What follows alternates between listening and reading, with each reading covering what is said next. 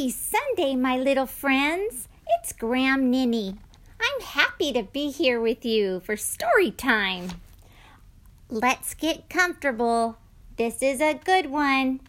This is a little summary of the Bible called Events of the Bible, written by Gloria Truitt.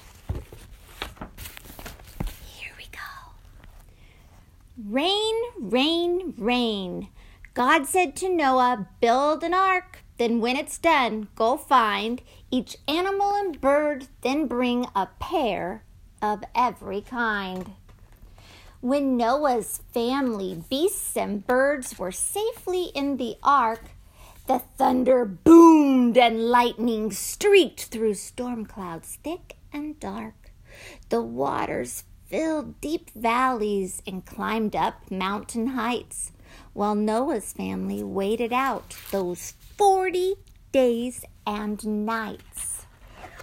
At last, the sun came out and dried the waters and the mud, and everyone gave thanks to God who saved them from the flood. Gibble, gibble, gabble, the story of a tower. Now, following the flood, there was a large nomadic band of people who lived here and there, just wandering across the land. They understood each other, for their language was the same. They sought a home of permanence upon a fertile plain.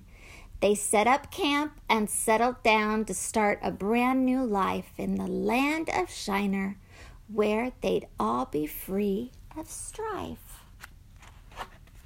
Now, their ambition was to build a city great in size and to a soaring tower that up to the heavens would rise. First, they had to make the bricks, then lay them one by one. With pride, the people watched the tower rising toward the sun. God was also watching, but with quite a different view. Those people are too proud, God said. I'll take away their power. So he confused their speech so they could not complete their tower. Suddenly, the workmen spoke and mixed up different ways. No longer could they understand a single word or phrase. The words they spoke were senseless, just silly gibble gabble. So, in despair, they left undone that tower we call Babel. The flight from Egypt. In Egypt, many years ago, a Pharaoh ruled the land. He kept the Israelites as slaves against the Lord's command. These slaves, in fear of whippings, toiled long hours neath the sun. Hauling bricks and blocks of stone, their work was never done. Now Moses warned the Pharaoh, You'd be wise to hear my plea, for soon bad things will happen if my people aren't set free. The foolish Pharaoh shook his head and chose not to obey the word of Moses sent by God and said, These people stay. The Lord then turned the waters of the river Nile blood red and filled Egyptian homes with frogs. Across the land they spread. This stubborn Pharaoh still refused to let the Hebrews go.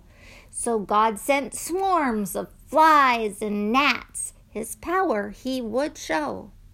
The Egyptians suffered painful sores and saw their cattle die. And then the Lord sent heavy hail and fire from the sky. Still, the Pharaoh stubbornly ignored the Lord's command, even after clouds of locusts swarmed across the land. Then three days of darkest darkness fell, so thick it could be felt except in certain places where the Hebrew people dwelt. But still, to God's almighty power, Pharaoh's eyes were blind. So God sent down a final plague to change the Pharaoh's mind. In all the land of Egypt there arose a terrible cry as all Egyptian families saw their firstborn children die.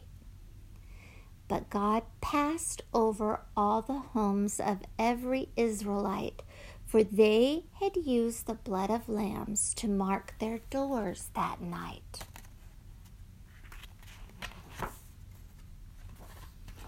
'Twas only after these ten plagues did Pharaoh finally see that God was greater than all else. At last he set them free. Then many thousand people formed a joyous caravan, and from the Pharaoh's country a long journey they began. The Bible's second book relates this happening. Now guess the name of this event that starts with E and ends with S. It's Exodus. A famous battle. The Israelites had journeyed long to find the promised land. 'Twas just across the river and was very close at hand.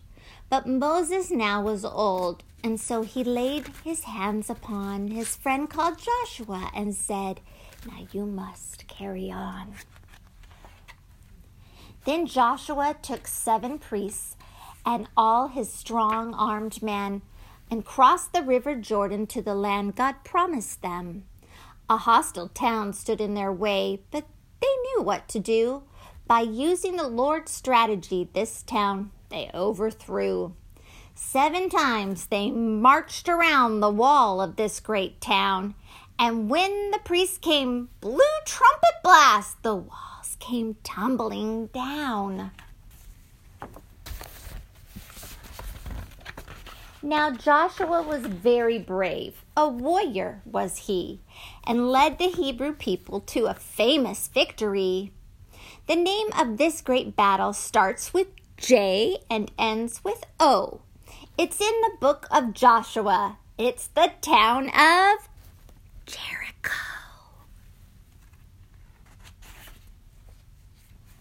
Nine foot giant. Young David was a shepherd who grew up to be a king. When he was just a lad, he killed a giant with his sling. The army of the Israelites stood back and watched in fright as David killed this Philistine who stood nine feet in height. The army of the Philistines then dropped their swords and fled, while all the Israelites rejoiced their enemy was dead. First Samuel will tell you of young David's bravery and how he killed a giant foe whose name began with G. Goliath. Wow, there's a lot of great stories in the Bible.